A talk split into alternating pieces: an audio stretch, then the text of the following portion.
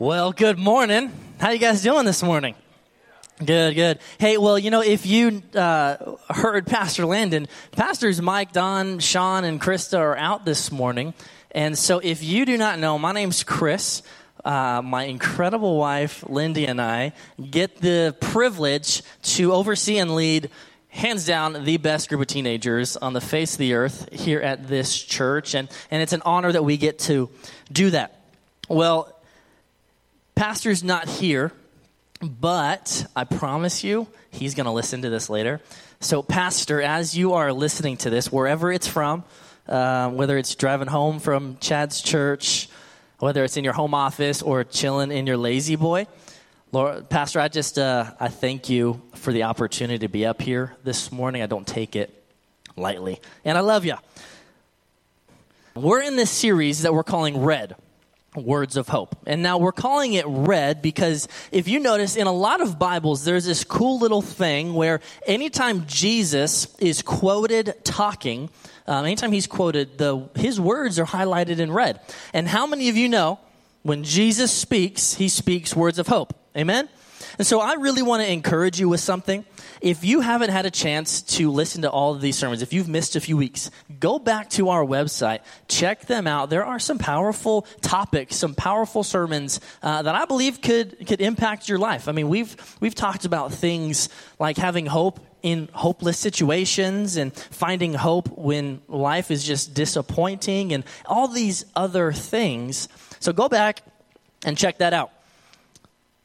But I'm going to continue in this this morning by talking about this.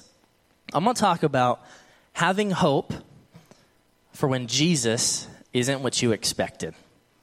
Having hope for when Jesus is not what you expected. Did you know that the Jesus the early believers were expecting to come was not the, was not the Jesus that came to this earth?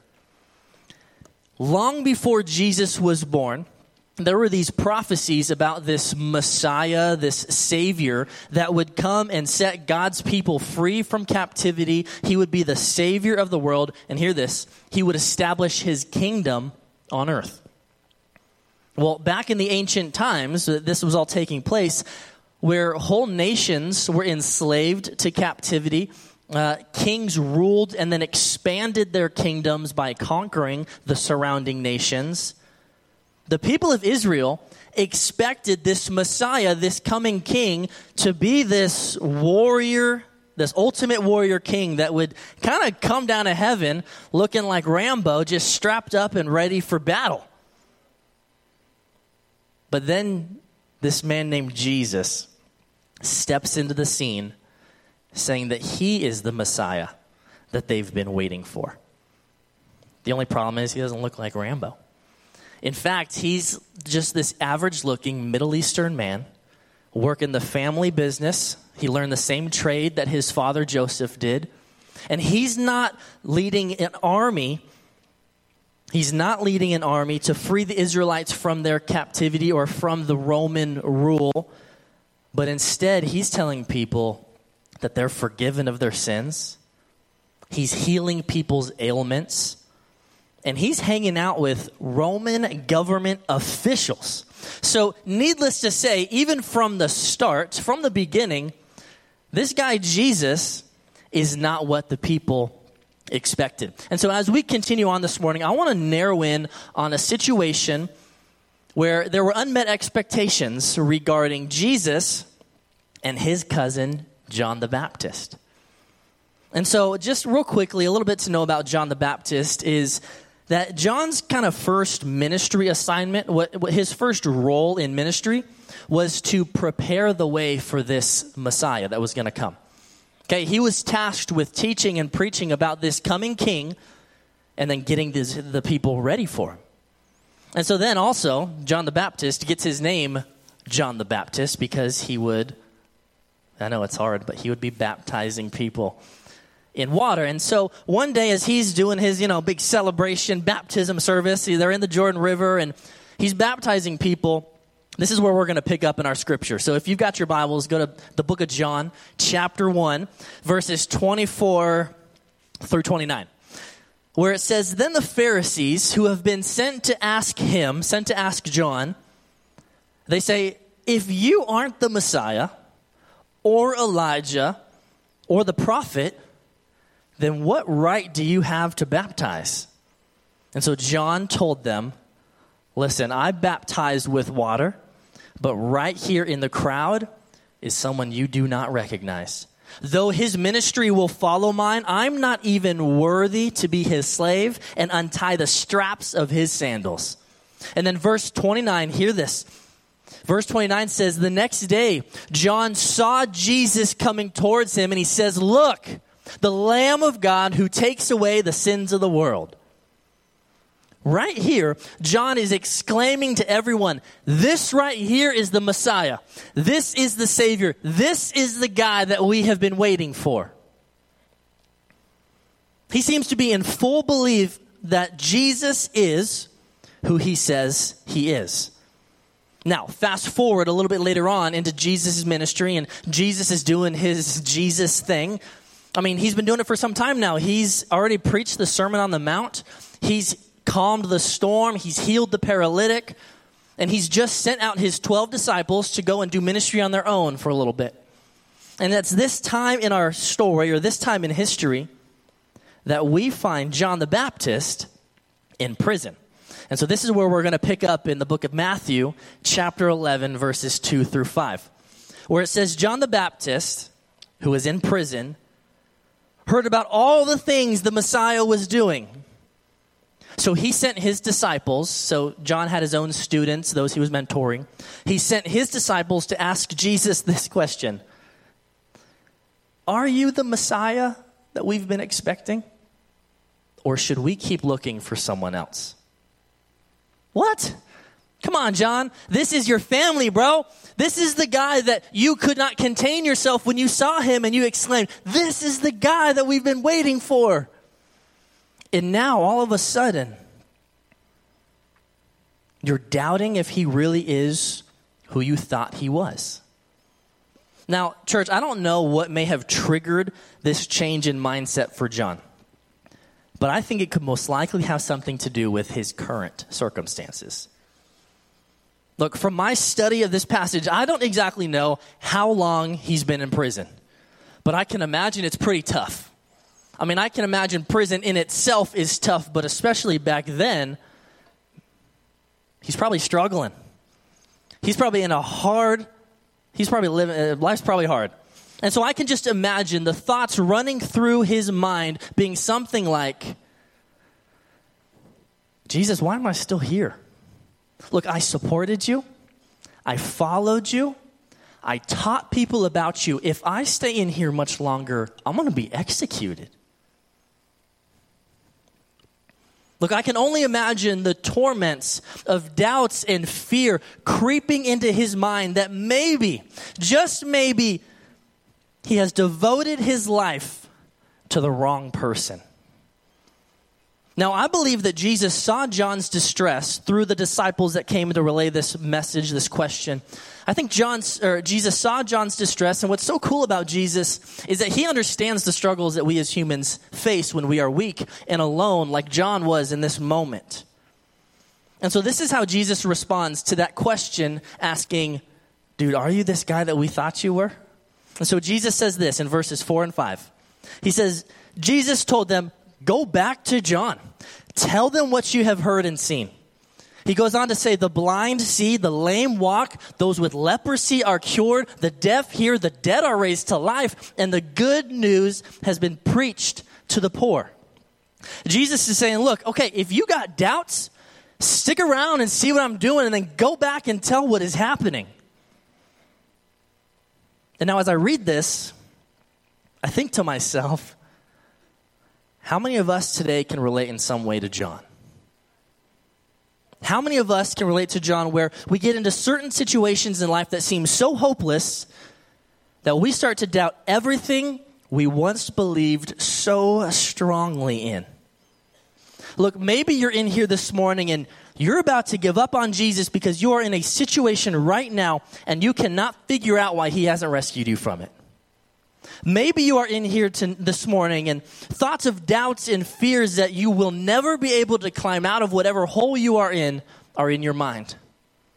Maybe you're in here this morning giving Jesus one more chance to reveal himself to you because this life is not what you expected it to be when you started following Jesus. Or maybe you're in here this morning and you walked in for so long just refusing to step into this Christian life because you look around the world, all the hurts and pains, and you can't expect that this Jesus you hear about in the Bible could ever allow this kind of stuff to happen. Look, you may be in here in need of hope because Jesus and this life of following him is not quite what you expected. Well, if that's you, I'd like to condense Jesus' response, and I'd like to respond this way by saying, if Jesus is not quite what you expected, and this life of following him has not met the expectations of what you thought, I would say what you need to do is you need to look to the experiences. You need to look to the experiences and in Jesus' response to John's question, he's pretty much telling him, Look at all the things that are happening. In your doubt, look at what people are experiencing. Look at what you have experienced.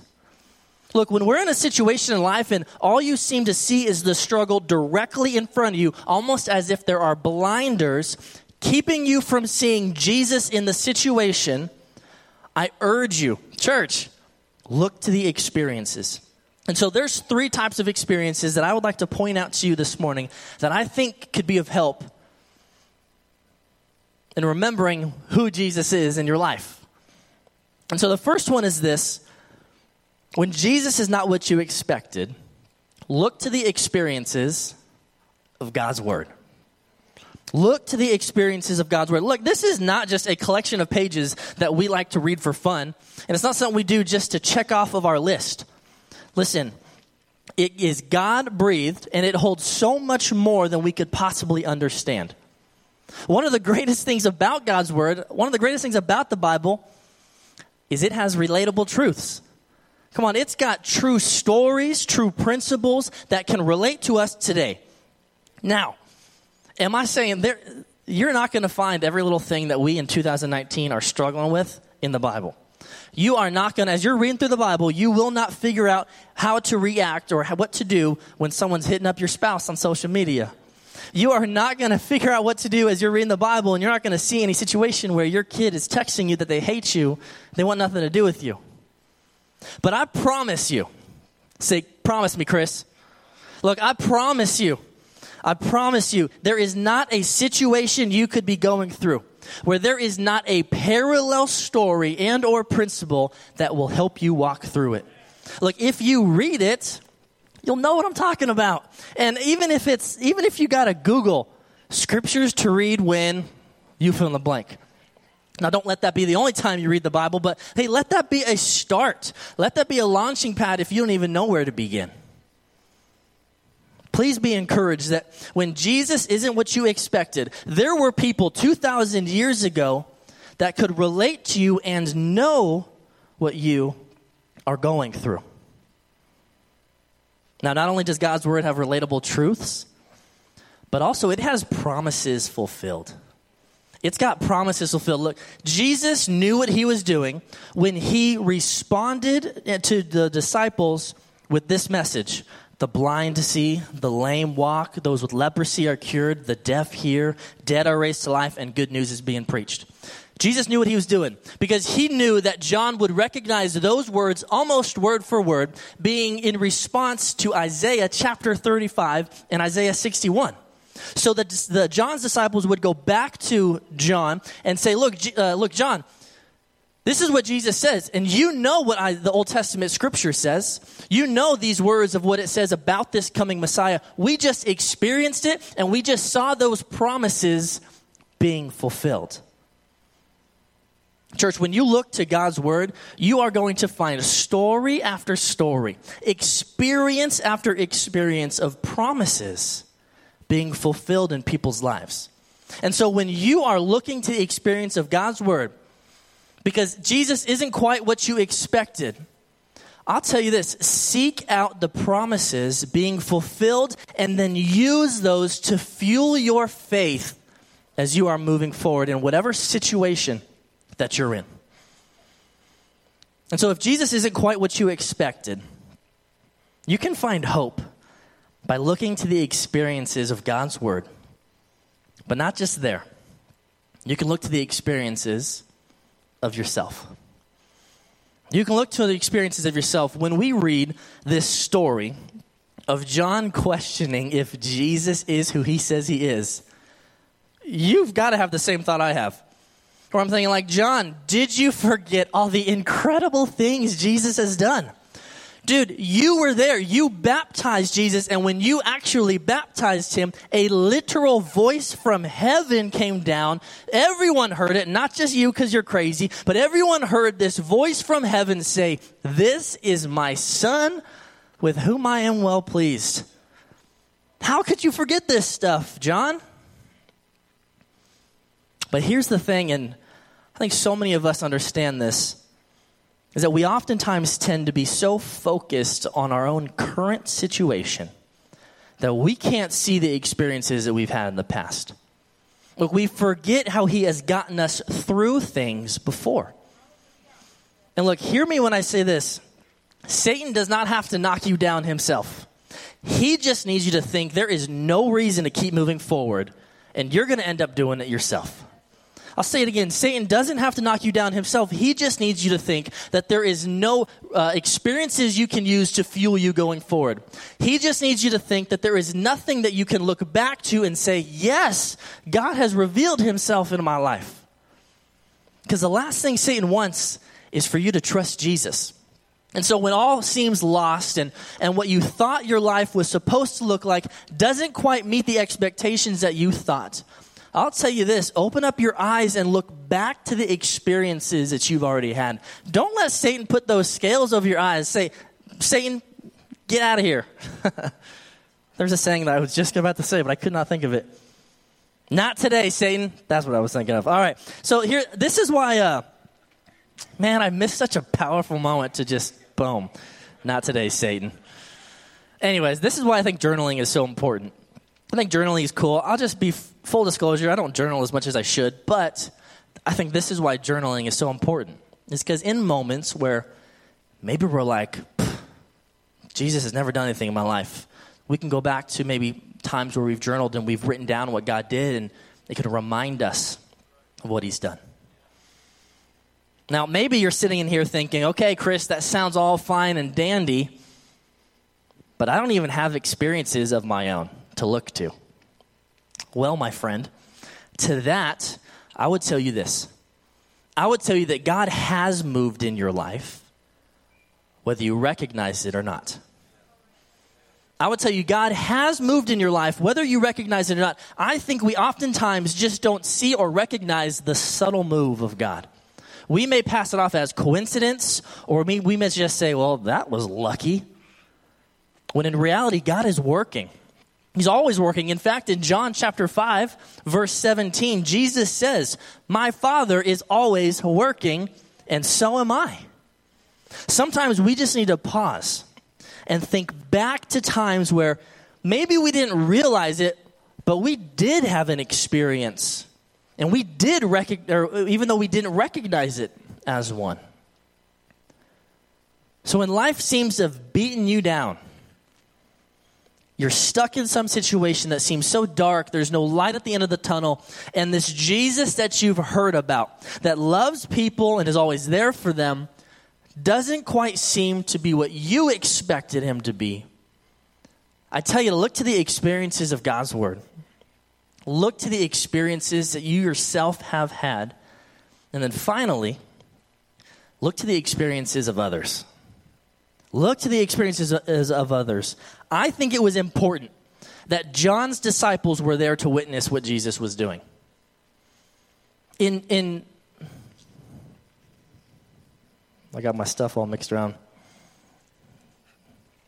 In, um, I'm sure Jesus would have believed it for himself if he was there in person to experience all this. But I definitely think it helped that John was able to see the experiences others had with Jesus as well. Because sometimes I think our own experiences may not seem to be enough. But then that's where we can lean on the experiences of those closest to us. I think John was in a dark, lonely place while he was in prison. But Ecclesiastes chapter 4, verse 9 through 10 says, Look, two people are better off than one, for they can help each other succeed when one person falls, the other can reach out and help. But someone who falls alone is in trouble. This is why I think it's so vitally important to surround yourself with godly people to lean on. I think it is so important to surround yourself with godly people to lean on. Now, this does not mean that you've got to cast aside those around you that don't follow Jesus, but if you need to rely on someone else's faith in Jesus to get you through whatever you're struggling with, you've got to surround yourself with people that actually have a faith in Jesus. Look, there's this true story in the Bible about this group of friends who their, their buddy needed to be healed, so this group of friends took him to Jesus. And scripture says that Jesus saw their faith. Jesus saw the faith of the friends, Jesus saw their faith. We need to surround ourselves with godly people to lean on in our lives. And shameless plug, but that's why C groups are so important. Because when you sur- uh, because whatever struggle you may find yourself in, and it's causing you to possibly lose faith and maybe have doubts about Jesus in your life, then you've got people surrounding you whose faith you can lean on. People who can share with you the experiences with Jesus that they've had for themselves as an encouragement, but also people that can then remind you and say, hey, you've had experiences of your own. Don't forget it. Surrounding yourself with godly people to lean on is so vital when we're having doubts in our faith with Jesus. Look, it's hard to walk through this life alone. And if you are walking through doubts in Jesus alone, it's not going to be a long battle. But we've got to look to the experiences. And so, as I kind of start wrapping up, I've found what I believe to be some relatable truths in the story of John the Baptist's doubts and fears of Jesus for just a moment being what he didn't not being what he expected. And from Jesus' response, look, we can find strength when we look to the experiences of God's word. When we look to the experiences of ourselves and when we look to the experiences of those that we've surrounded ourselves with. I want to close with this final thought after Jesus responds to John's disciples, he says, Hey, go back and tell John this. The disciples go back to the prison to talk to John. Jesus turns to the crowd, and in verse 11, he tells the crowd this I tell you the truth, of all who have ever lived, none is greater than John the Baptist. Jesus, you're telling me that this guy who totally just questioned your divinity, just doubted everything about being the you being the Messiah. You're going to say he's this great guy? Now, I'll tell you this, church. As I read this and I see this interaction, this is what this tells me. You can write this down. You may have even heard this before. But it tells me that doubt doesn't disqualify it tells me that doubts don't disqualify. Look, it shows me that any doubts John may have had did not disqualify him from God's plan for his life. It shows me that the doubts we may have do not stop us from being who God created us to be and then doing what God created us to do. Look, we know life can be hard, it's going to be difficult and there are things that are going to happen where we may feel weak, lonely, and possibly even abandoned by Jesus. But it's in those times that, that we can rekindle the fire of our faith if we can just remember to look to the experiences. The experiences in God's Word where there are countless heroes of our faith who had doubts, but God prevailed through them in the end. Looking to the experiences, remembering the times in your own life where God has moved and He has revealed Himself to you. But then when all else fails and that isn't enough, you can look to the experiences of the godly people you have surrounded yourself with, using their faith to keep you moving forward. Church, I'll tell you this. If there's anything that I want you to remember this morning, if there's one thing I want you to remember this morning, I want you to walk out of here knowing this. It's that Jesus may not always be what you expected, but he will always be what you need. He may not always be what you expected him to be in your life, but I can promise you he'll always be what you need.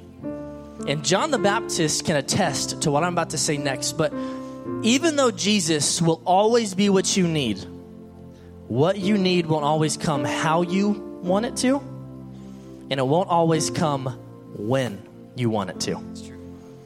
But I can promise you, He is what you need. So we got to remember to look to the experiences.